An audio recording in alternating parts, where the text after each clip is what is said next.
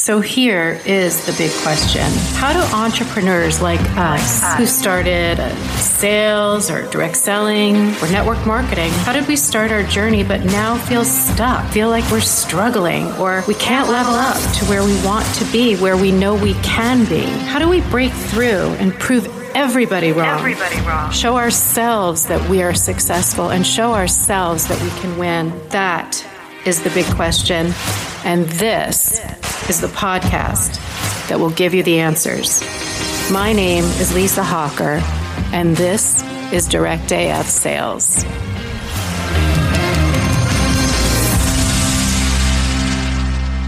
Welcome back to the show. I want to thank Tim Fitzpatrick from Rialto Marketing for joining us today. We've got a lot of great guests coming up, so be sure to subscribe and turn on your notifications. But today we're going to talk with Tim. I'm really excited. He has been so gracious in scheduling and rescheduling for me. So, Tim is an entrepreneur. He um, has a company called Rialto Marketing, which serves businesses to simplify uh, marketing for people. And we all know that simplicity helps people grow because it reduces stress, right? You can find his company at Rialto, R I A L T O, marketing.com. And on that website, you're going to find a ton of value, including some incredible free resources that he's put on there to help any entrepreneur. And what I really loved about what I found on your website, Tim, is that you and I share a favorite quote. And that quote is from Winnie the Pooh. And I have a sign on it for my sons um, from when they were little. And it, um, you're braver than you believe, stronger than you seem, and smarter than you think. And I just love that you have that on there. How are you? I am fantastic. Thanks so much for having me, Lisa. Well, thanks for coming and thanks for being a, a, a, part of the show. And I'm excited for my audience to hear some of your wisdom. I know that you started a business and you grew it and you scaled it and you sold it. Um, and then after that, you started down the path that you're on now. So let's talk about you. Sure. What, what, do you want to know? Where do you want me to start? well, I want you to start with let's talk about the business that you started and how you scaled it and grew yeah, it. So um, I, I'd be lying if I said that was all me. When I graduated from college, I had no idea what I wanted to do. I was a math major in college. I was always good with numbers. And I felt like, gosh, you know, let's, I'll just do math. Um, and because it's applicable in all kinds of different industries and, and businesses. So I'm going to do that. So I was a math major. I got out. My dad had been an entrepreneur for a long time. He was a manufacturer's rep in the consumer electronics space. So, you know, he was, for people that don't know what a manufacturer's rep is, he's a middleman. He, he basically took orders from dealers and then sent them to the factory and he made commission for calling on dealers and taking those orders. Well, he had, a couple of years before I started, he had started a distribution company um, because there was some shifts going on in the market. Some of the dealers really needed to be serviced through distribution rather than buying direct from the manufacturer. I, when I graduated, I knew he needed some help. He had no full time employees in the company at that point. And I said, Hey, look, I, I don't know what the hell I'm going to do. Would you be okay? Let me, let me help you for, for the summer while I interview for jobs and figure out, you know, what I'm going to do with the rest of my life. And now, what said, year was this? This was in 96. Okay. So and where were you? Where did you where'd you grow up? I grew up in Northern California in the Bay Area. So in the East Bay, uh, if you're familiar with that, I grew up in Danville. I was born in Oakland, and uh, my parents moved to the East Bay in the late '70s. And uh, man, it was a fantastic place to grow up. I loved it. That's how I got involved in the business.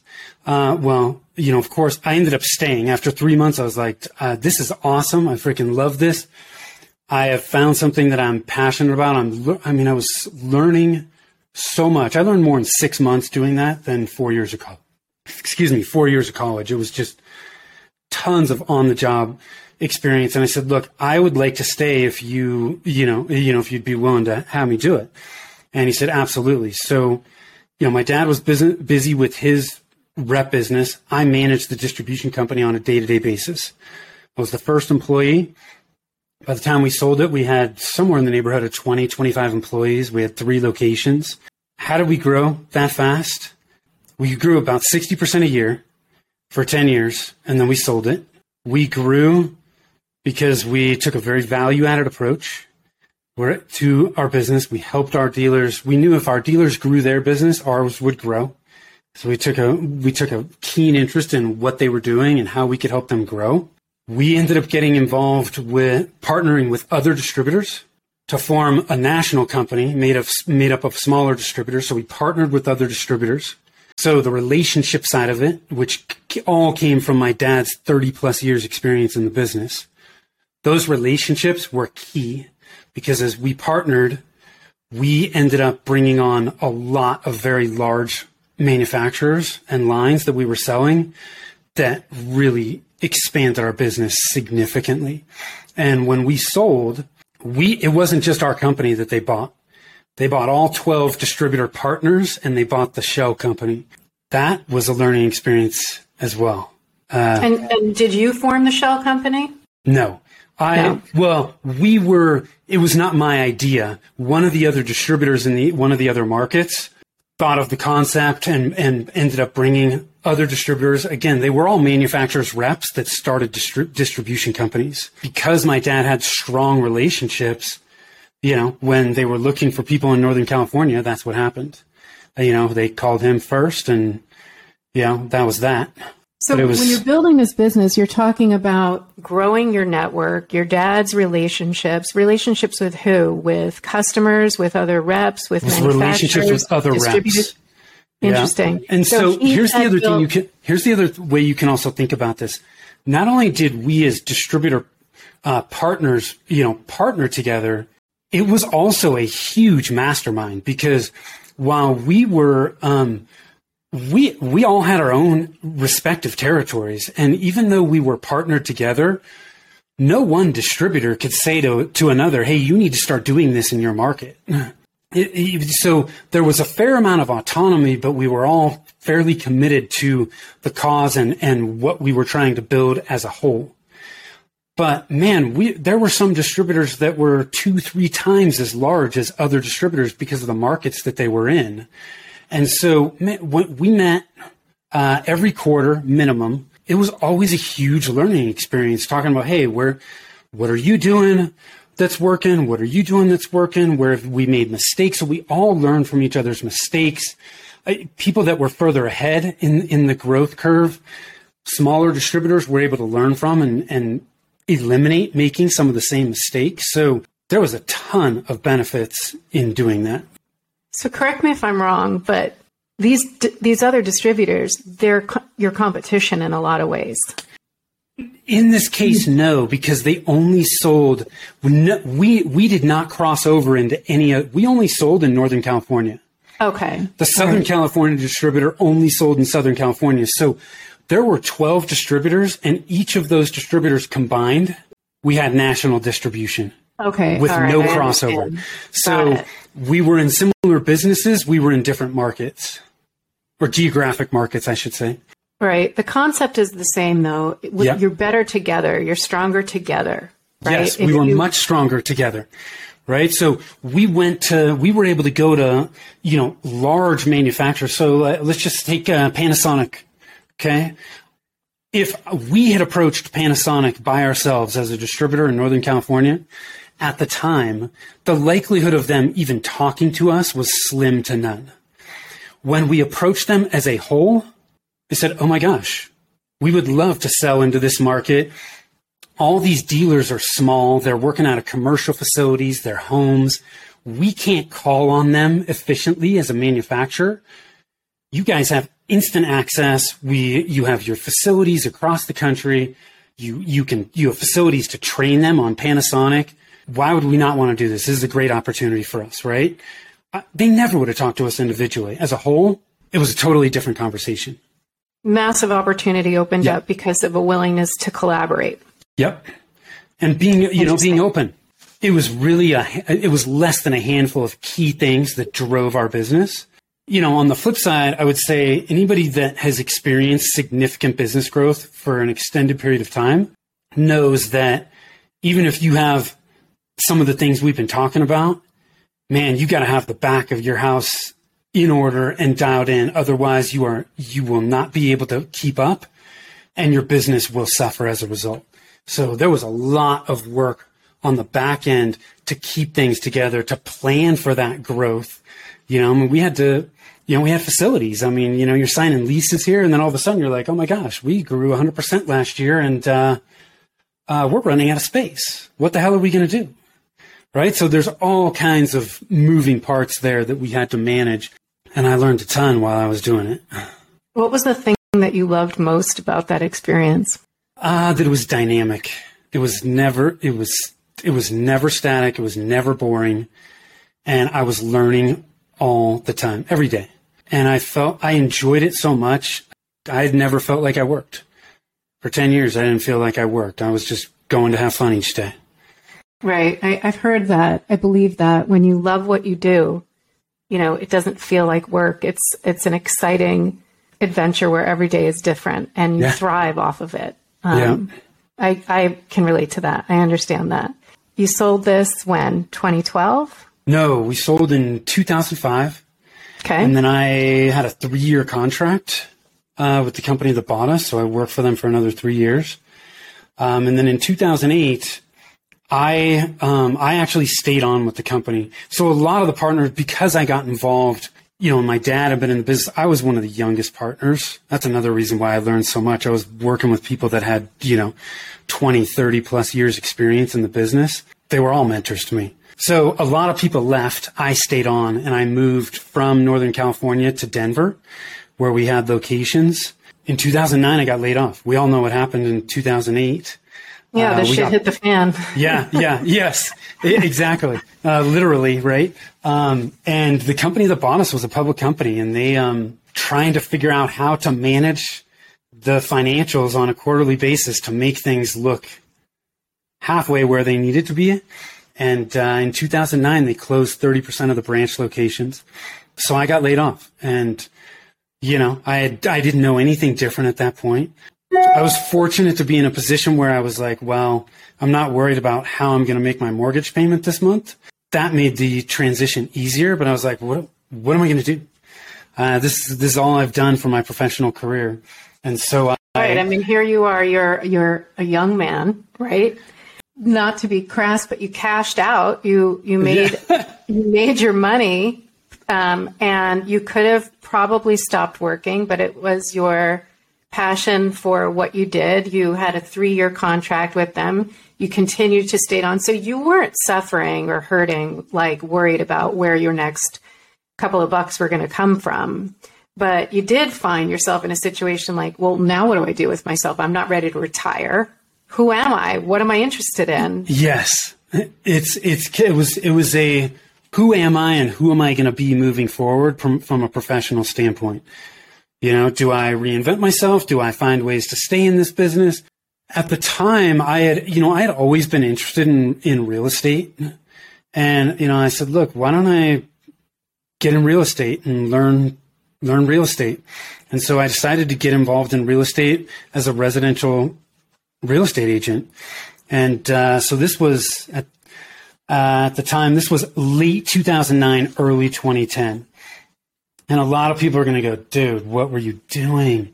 I'm um, literally thinking to myself, this is an interesting area to go into yes. during the height of the, you know, um, foreclosures and the loan modification stuff yes. and the houses going up. And I mean, talk about the shit hitting the fan. That, I mean, yes. getting into real estate at this time is sort of an interesting, um, first step toward rediscovering? So I'll tell you what I what I did. Um, I think there's opportunity in any market, no matter what's happening.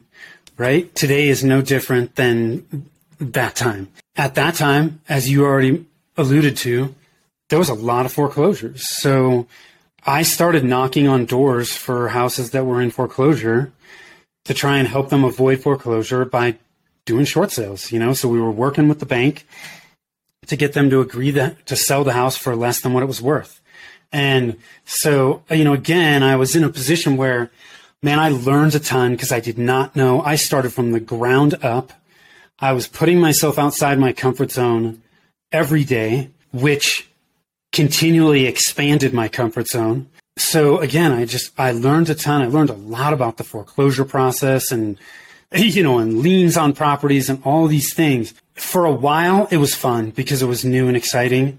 But I reached a point two, two and a half years in where I was like, man, I, I'm not enjoying this as much as I used to. And I'm getting to the point where like, I'm not excited when I get up each day. Why own a business if you're not going to be excited about it? You know, I said, man, I need to, I need to shift gears. You know, I'm working hard getting the short sale business. It's, it's a ton of work. I'm not enjoying this. Why? Why keep doing this? And so, now, was it was was one of the parts that was unenjoyable? Sort of the um, emotional toll it might have taken in dealing with some of these homeowners, or was it the runaround from the banks, or like what was your experience in that? You know, it was it was situation? a little bit of everything. There was some emotional toll because man, I talked to some people that we're just going through really hard times. And despite what some people might have immediately, you know, the conclusion some people might have jumped to, these people were just like you and I. I mean, I, and I can't even remember what the statistic is, but there's a large percentage of the US population that cannot survive a month or two without a paycheck. These people were in the same boat. You know, they lost their job or they got sick and they had huge unexpected medical expenses that just sunk them. And, you know, so it was really, in a lot of cases, it wasn't necessarily, you know, their fault directly. Um, it was the situation that they were put in and they found themselves here and they had to figure out how to get out of it. That was tough. It was tough dealing with the banks because sometimes they just weren't rational. They, they did not have realistic expectations. And you know you're like my gosh you'd rather send this house to foreclosure than accept this? I i don't know what else to do right? And so that's frustrating right? Because by the time you get to that point you've already worked a ton. And when you hit that point and it goes it, i mean it's gone. There you just you lost all that time and the, you didn't make any money for it and, and you didn't help the homeowner no you didn't help the homeowner really you know. They're frustrated, you know, and so that was challenging. The other thing too for me that was a, a big difference from where I was in distribution and in real estate was in distribution, I was in business to business. In real estate, I was business to consumer. I went from being in an industry where like when I went to go talk to somebody that I had never even met before and they asked what I did, they'd go, Oh, wow, that's cool. Tell me, tell me more about that when you're a real estate agent, they're like, oh, oh, you're an, eh, are you going to try to sell me right now? You know, and I had, I have a hard time shutting things off. When you're a real estate agent, like you're looking around like, does anybody at this house, at this party need to sell a house? Right. And so I just, I had a really hard time shutting that off. And I was like, I got to do something different. And so I took a step back again, thought about where my skill sets were, what I really enjoyed doing, what I loved about being in distribution, and frankly, what I did not enjoy about real estate. And that's when I got involved in, in marketing, which is what I'm doing today. And tell us about how you got involved in marketing and what yeah. it meant to you. So, how did you get, what door opened? I, when I have first started Rialto marketing, we were actually focused on selling mobile applications. Um, and we were selling mobile apps at the time. This was 2013.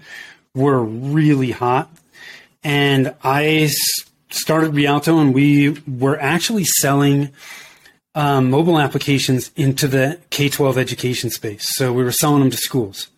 You know, at the time, you know, you try to go to a school website to get some information on your phone, it was a disaster. None of them were mobile friendly. You're pinching, you're expanding, you're trying to find it was it was just it was a nightmare. It was so, the dark ages. yes. So you know, there the schools were using the mobile apps as a tool to communicate with their with their community and make it easy for parents to get the information that they needed quickly. Two and a half years into that, Apple changed some of their publishing guidelines, which significantly impacted people like me. I was using an app building platform, so very similar to uh, like a Wix or a Squarespace, you know, website building platform. I was using an app building platform very similar to that. and Apple updated their guidelines and said, we're not going to approve these. So all these app building platforms overnight could not publish apps to Apple. Now they have since they worked through that, but it was two to three month process. Um, so for two to three months, all these app resellers that were working with these building platforms could not publish apps on Apple. And immediately when this happened, I was like, this is a horrible position to be in. My business is heavily tied to the whims of Apple and Google, and they don't care about me. Um, so I need to I need to pivot or shift again into something different where I have more diversity in in customers, in revenue, um, in my offerings. And so that's when I shifted into now what we're doing is we work primarily with service based businesses, coaches, consultants, professional service people, um, you know, people that are selling expertise. We help them simplify marketing by focusing on the fundamentals, getting those fundamentals in place, and then just helping them create and implement a plan to communicate the right message to the right people. Tell me how sales, so you have been involved in sales your entire life and you're selling right now you have a marketing company that and the service that you're selling is to simplify marketing for consultants, coaches, yeah. etc. Right. Okay. So you're not selling like a, a, a product, right? Correct. An app. You're selling knowledge, your knowledge, yep. your services. But marketing is different than sales. Yes. You can be really great at sales. You can be a phenomenal salesperson, right? Know all the steps, know the dance, the whole thing. Marketing, on the other hand, is totally different than sales. Can you explore that a little bit? Yeah. So here's the way I look at it marketing helps people become aware of you, right?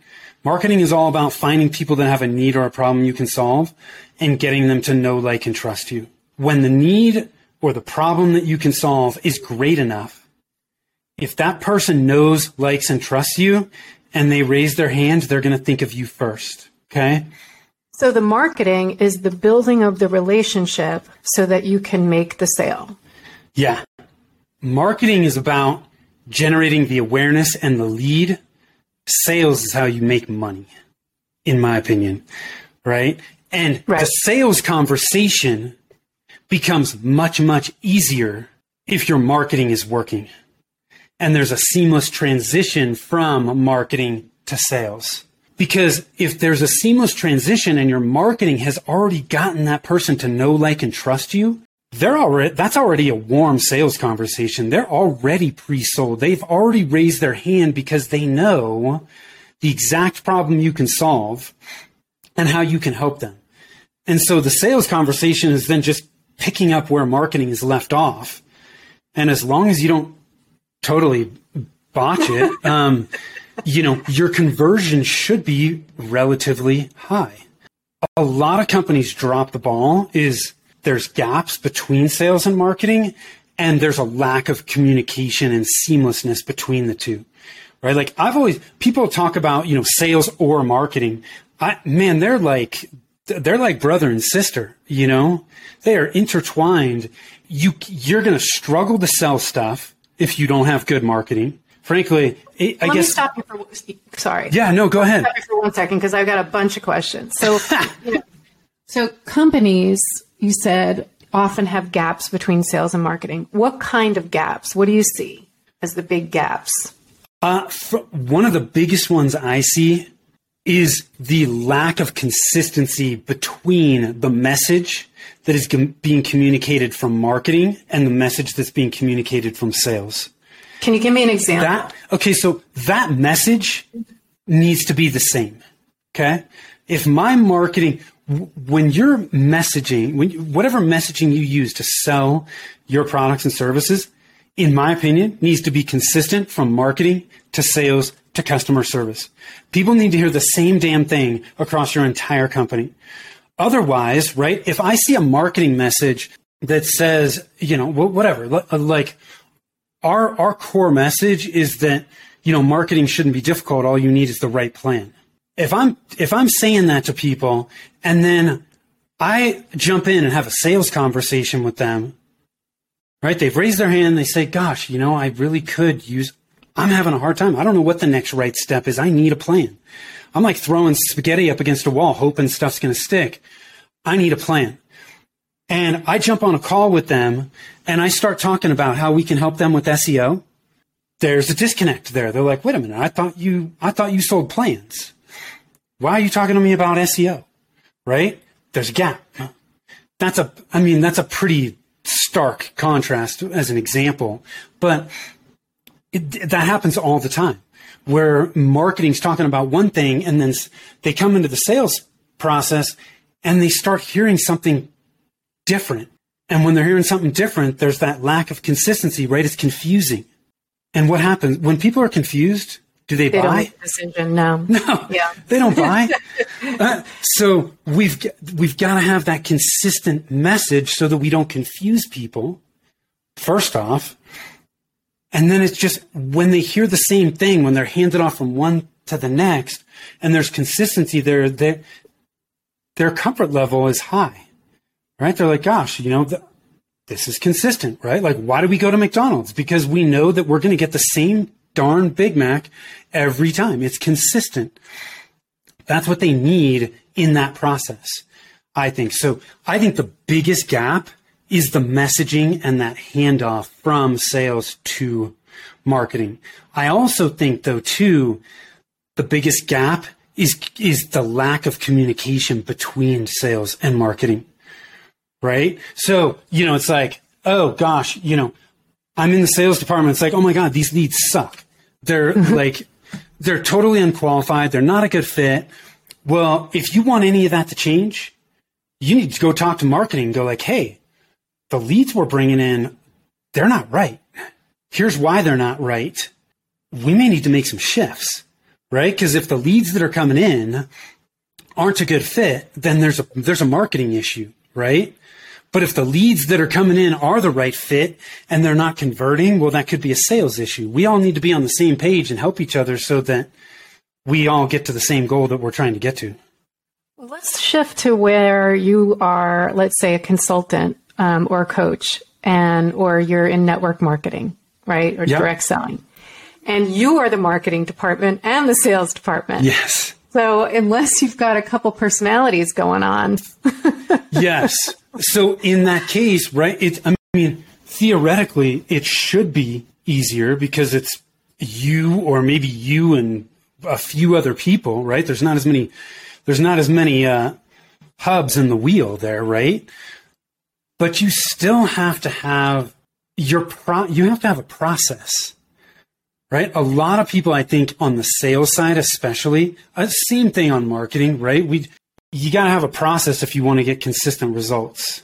You know if if i'm handling marketing and then somebody's coming in on sales right and i have this process on the marketing side you know where uh, hey they're going to go through these steps to you know to lead them to that point where they're ready to have a sales conversation right? Whether i'm i'm selling my expertise or whether i'm selling products as a direct marketer i still need to lead people down a set path to that point where they're ready to say hey I'm, you know i'd like to have the conversation about you know buying some of this stuff or having you work with us some people have that process but then when when they're ready to have the sales conversation they they wing it you know, and it's like, you can't wing it. You got to have a process that you take people through if you want to see consistent conversions.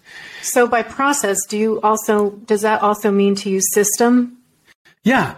System, okay. you know, process. So like, for example, okay, let's yeah. say as a, as a coach or consultant, if a, a, lot of coaches and consultants start with like a, a strategy session or a free consult or a discovery call. Well, once somebody books a discovery call, like, do you have a process of how you follow up with them prior to the call?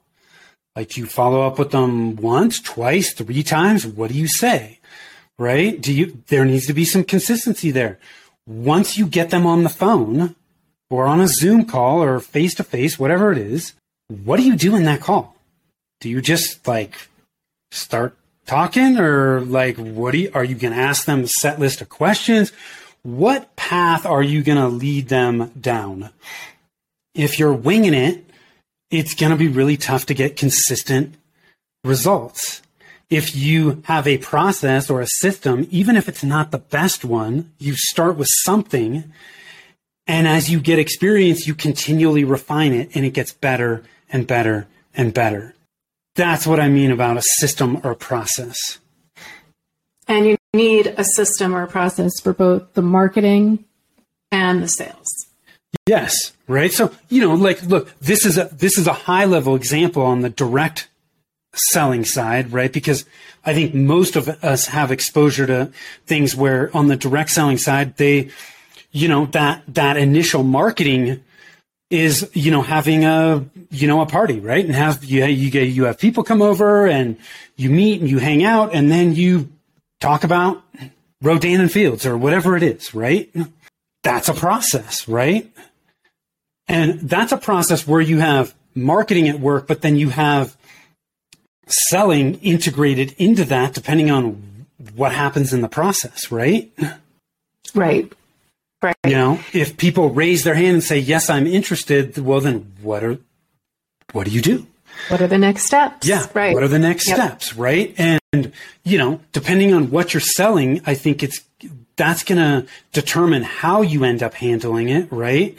Um, because maybe you have multiple products that solve multiple issues. So you first need to hone in on, you know, hey, why are you interested?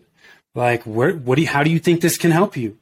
And they say, well, you know, whatever. I've got, I don't know. I have dry skin. I live in, I live in Colorado and gosh, this mountain air is so freaking dry. My skin is dry. Uh, I'm a pale white Irish guy and I need something to, you know, to darken my skin so I don't look like it came out of Twilight, right? Um, you know, so how you handle that, you, you just need to figure out what makes the most sense for what you're selling and what type of process is going to work for you. But you have to have some type of system that you're going to follow. You know, so network marketing often has a bad rap, right? There's a lot of negativity surrounding it because there's a lot of misinformation around it. So, what kind of marketing strategies would you suggest to my audience? Um, there's a lot of network marketers and direct sellers and social sellers in here. Yeah. There's a distinction between each each one of those things that I just mentioned, but you know, with the crazy COVID situation, um, yes. there haven't really been a lot of parties. So yeah, you can't do it, right? It. Yeah. Um, and and social media now is the predominant way that you've been able and Zoom. You know, you've been able to have virtual events and stuff on Zoom, but but all network marketers, whether they're with the company that I'm with or whether they're selling, you know, CBD or leggings, athletic wear, whatever yeah. it is that you're selling, um, the principles are the same. First, I think you need to understand who your ideal clients are. If you don't understand who your ideal clients are, then you're just like, you're winging it, right? You're, it's like the shotgun approach. You're putting all kinds of bullets out there, hoping you're going to hit something. And inevitably you might hit something, but they, typically it's not going to be the best fit for you. You need to understand who the ideal clients are for the products you're selling um, and frankly, the ideal clients that you that you enjoy working with, right? I mean, and you have to understand who they are as people, right? There's like one of the I think one of the biggest roadblocks from a uh, from a you know a direct selling standpoint that comes to mind for me is just experience that I've that I've seen my my wife have in particular, right? Where like you know somebody's selling something and they're an acquaintance of my wife. And, you know, the only time my wife hears from them is when they want to have a party and sell them something, right? And some people respond to that. They're like, whatever, I don't care. I want to go. Well, my wife's like, dude, this, these people don't care about me. They're just trying, they just look at me as a number for somebody that might buy. I don't know. I think taking a different approach to really understand people, um, and how they work and what they appreciate and what they don't is going to change that, right? That's what, that's why network marketing has a bad rap because there's too many people that do that. And, you know, they're bringing people in. It's like, hey, I bring people in to sell and they're in my downline and blah, blah, blah. most of those people fail. They don't do anything. Look, marketing is no different. There's tons of marketers that have, there's plenty of marketers that give the rest of us a bad name because they overpromise, they underdeliver, you know, they make false claims about, oh, you, we can do this. And then somebody starts working. it's like, oh my God, what? This isn't true. Right. So, you know, as a marketer, I'm in the same boat a lot of the times as people that are in direct selling. You're over, you're having to overcome, you know, some of other people's actions and, and mistakes. You also have to go into it knowing like, hey, what, who am I as a person? How do I operate and respond? It's like, you can be hugely successful selling anything just being yourself. You don't have to be somebody else, right? That happened in real estate all the time. Oh, you need to, you need to take people through this, this sales process, or you need to do this. And most of the time I was like, gosh, this isn't me. And I felt like I had to do it because somebody was telling me to do it. I, I don't believe that anymore. I think you can, you can be you and be successful. So figure out how you can be you, understand your target market. Because if you don't understand them, you're never going to sell them effectively. Once you understand your target market better than they understand themselves as it relates to what you sell, then you can start to create messaging that is going to grab their attention and their interest. And that's how you can then start to continue to build that relationship, get them to know, like, and trust you so that when they are ready to buy, they think of you. What kind of messaging grabs people's attention? Is it messaging that, you know, is it messaging like addressing a specific problem that they have? Yes. So okay. it's messaging that focuses on them, not you our customers don't care about us, right? A lot of people default to talking about how great their product is, you know, why people should work with them. The customer doesn't care. The customer only cares about how you can help them get from where they are to where they want to go, which means you need to talk about a problem that they have and, and don't want or a result they want and don't have. Those two things. You have to focus your message on one of those two things or both. So I'm going to get some free advice here. Yeah. Okay? Here, here's here's what I encounter, and here's what everyone in network marketing and direct selling encounters. So let's go back to a statement that you made earlier, where you talked about that the fact, and I don't have the numbers, but the fact is the majority of Americans, the majority of people living in this country cannot survive a missed paycheck. Yeah. They, most people live paycheck to paycheck.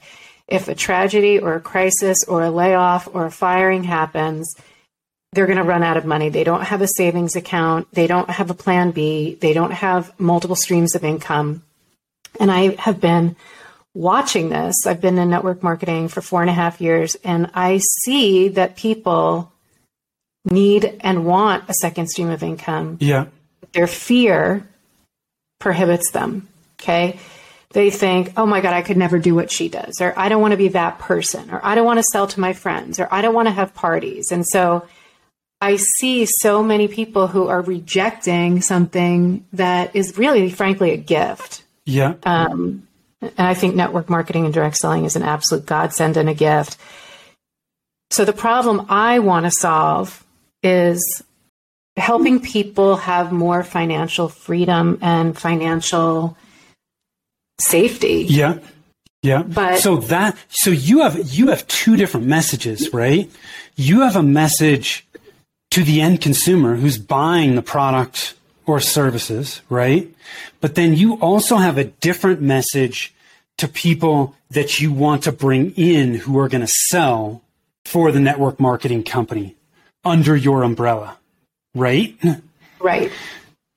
Those two distinct groups have two totally different problems, right? The person that's looking to buy Rodan and Fields products, uh, they're looking for, you know, creams and moisturizers. I don't, I don't know all the stuff, right? So forgive me if I'm, I'm, I'm botching it, but, um, and then you have the people who want to come in and sell it they don't really care about that. They're not selling Rodan and Fields or whatever it is.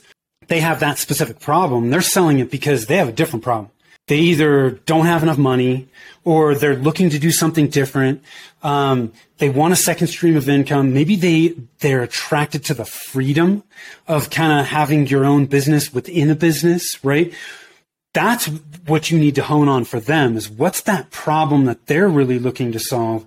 And then once you grab their attention and their interest, you talked about a lot of objections that they have, right? Then you have to have ways to overcome those objections and show them, you know, it's like, hey, I get it. You don't want to have parties. I didn't, I didn't either. That's why I don't. Here's how I do it. Right? So you can do this, you know, so you would just have to have ways to show them that oh, yeah. the objections they have aren't aren't valid. There are ways in to overcome head, In my head, overcoming objections is part of the sales process. It is.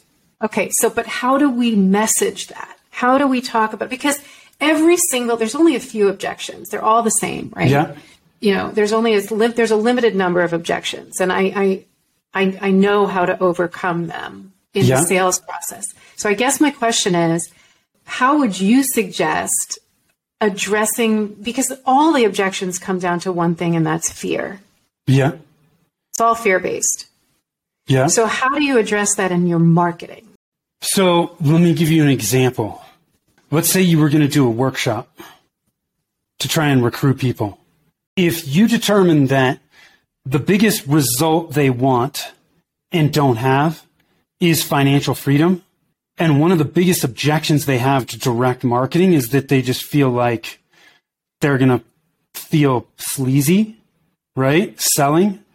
Your your workshop could be, you know, how to use how to use direct sales to create financial independence and not feel sleazy doing it. So you're addressing the you're addressing the particular objection within the marketing. Within the marketing. You're addressing the problem you, you may be addressing the problem they have or the result that they're looking for in your marketing. You can, so you can overcome some of those objections in the marketing process so that they don't come up in the sales process. Or sometimes, depending on how they found out about you, they may still have some of those objections and you're going to have to overcome them in the sales process. But your marketing needs to focus every, all of our marketing needs to focus on the customer, the problem they have and don't want, or the result they want and don't have. That's what we need to focus on. Because that's what's going to grab their attention and their interest. And once we have that, then we can continue the conversation, right? So in your marketing, once they've come in and raised their hand and said, yeah, I, you grabbed my attention. I'm interested. Then some of your other marketing materials might start to touch on some of these objections you may be interested in network marketing, but one of the roadblocks you have might be that I'm gonna I don't want to hold parties or I'm gonna feel sleazy doing this. Here's why you don't have to have that fear. Here's why you can let go of that fear. Boom, boom, boom, right? So it, there's some, and that can be, you know, educational material that you're putting out. It could be workshops, it could be videos, blog posts, you know, podcast, whatever but you're not going to have that opportunity until you can first grab their attention and their interest. And the only way you're going to do that is by focusing on those problems or those results. Does that make sense? It makes total sense. Yeah, you're it's it's brilliant. It's great. I, well, I, I, I didn't that. come up with it, but there's not much new on in on the, in marketing. Uh, frankly, there's not much new in sales. Right? We're all talking about the same things. These are just fundamental elements that are so easy to skip and overlook because they're not they're not cool. They're not sexy. It's not as cool as talking about how you posted a video on TikTok or wherever it is. They lay the foundation for you to do everything else. So when you skip them, it's like building a house without a foundation. You know, you're putting up all these walls and they're kind of, they're connected, but man, they don't have a foundation the minute you hit a rough patch or the minute water starts coming underneath where you put those walls and there's no foundation, all of a sudden the house just comes crumbling down. And then you have to go back and put that foundation in place and rebuild the house. Why not just put the foundation in in the first place? Save yourself time, save yourself money, and then jump into getting more tactical and taking action. If people want to learn what you mean by foundation, because, you know, this stuff is not taught. And a lot of times, you know, people don't even know that there is a difference between sales and marketing and what kind of foundation or how they determine, you know, I can just hear some of the people on my team going, we sell anti-aging skincare. My ideal customer is anyone with skin, right? I mean, at a, at a very base level, that's true because we have products, you know, for everyone from teens into the octogenarians. But yeah. that's not what you're talking about. Correct. That is way too broad. It's like finding your ideal customer avatar. I mean, that was scary as shit for me when I started Direct AF, yeah. which is has nothing to do with the Rodan and Fields stuff that I do. I was like, I don't know. I don't even know what you're talking about. And I don't want to do this exercise, but I did it and it's made all the difference in the world. So, you know, if my listeners want to get in touch with you, how do they do that? The best place to go is our website, which is rialtomarketing.com, R-I-A-L-T-O marketing.com. If they go to rialtomarketing.com forward slash direct dash AF, there's some free resources on that page about some of the fundamentals we started to talk about today. Target market, messaging, how to, how to create a marketing plan to get that message in front of those people. So if they go to that page, there's free stuff there. If they start looking at this and they're like, oh my God, my head's spinning. I don't know what that next right step is for me. Just click to get a free consult button. It's on that page. It's on our homepage. It's all over the place and I'd be happy to talk to you and learn more about your specific situation and give you some guidance on what those next steps should be. That's fantastic. Thank you. I appreciate that. And I'm sure that the audience does as well. Thanks for having me. It's been, uh, it's been a pleasure uh, digging into this. Absolutely. For more information on the Direct AF Sales book or custom dice, course, or workbook, go on over to directafsales.com. There's going to be a discount code for all the listeners there. It's code DIRECTAF20 and grab yours today. Thanks for listening to today's show. Please leave me a review. Make sure you subscribe. And even better, share it with a friend so that we can share our message and our content and help as many people as we can. Thanks, guys.